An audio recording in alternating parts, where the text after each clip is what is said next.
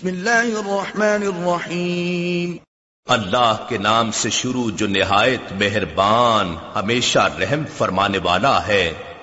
قل اعوذ برب الفلق۔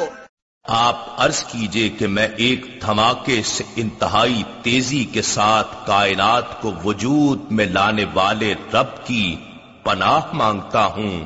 من شر ما خلق۔ ہر اس چیز کے شر اور نقصان سے جو اس نے پیدا فرمائی ہے۔ ومن شر غاسق اذا وقب۔ اور بالخصوص اندھیری رات کے شر سے جب اس کی ظلمت چھا جائے۔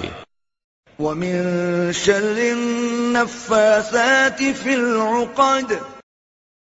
اور گرہوں میں پھونک مارنے والی جادوگرنیوں اور جادوگروں کے شر سے۔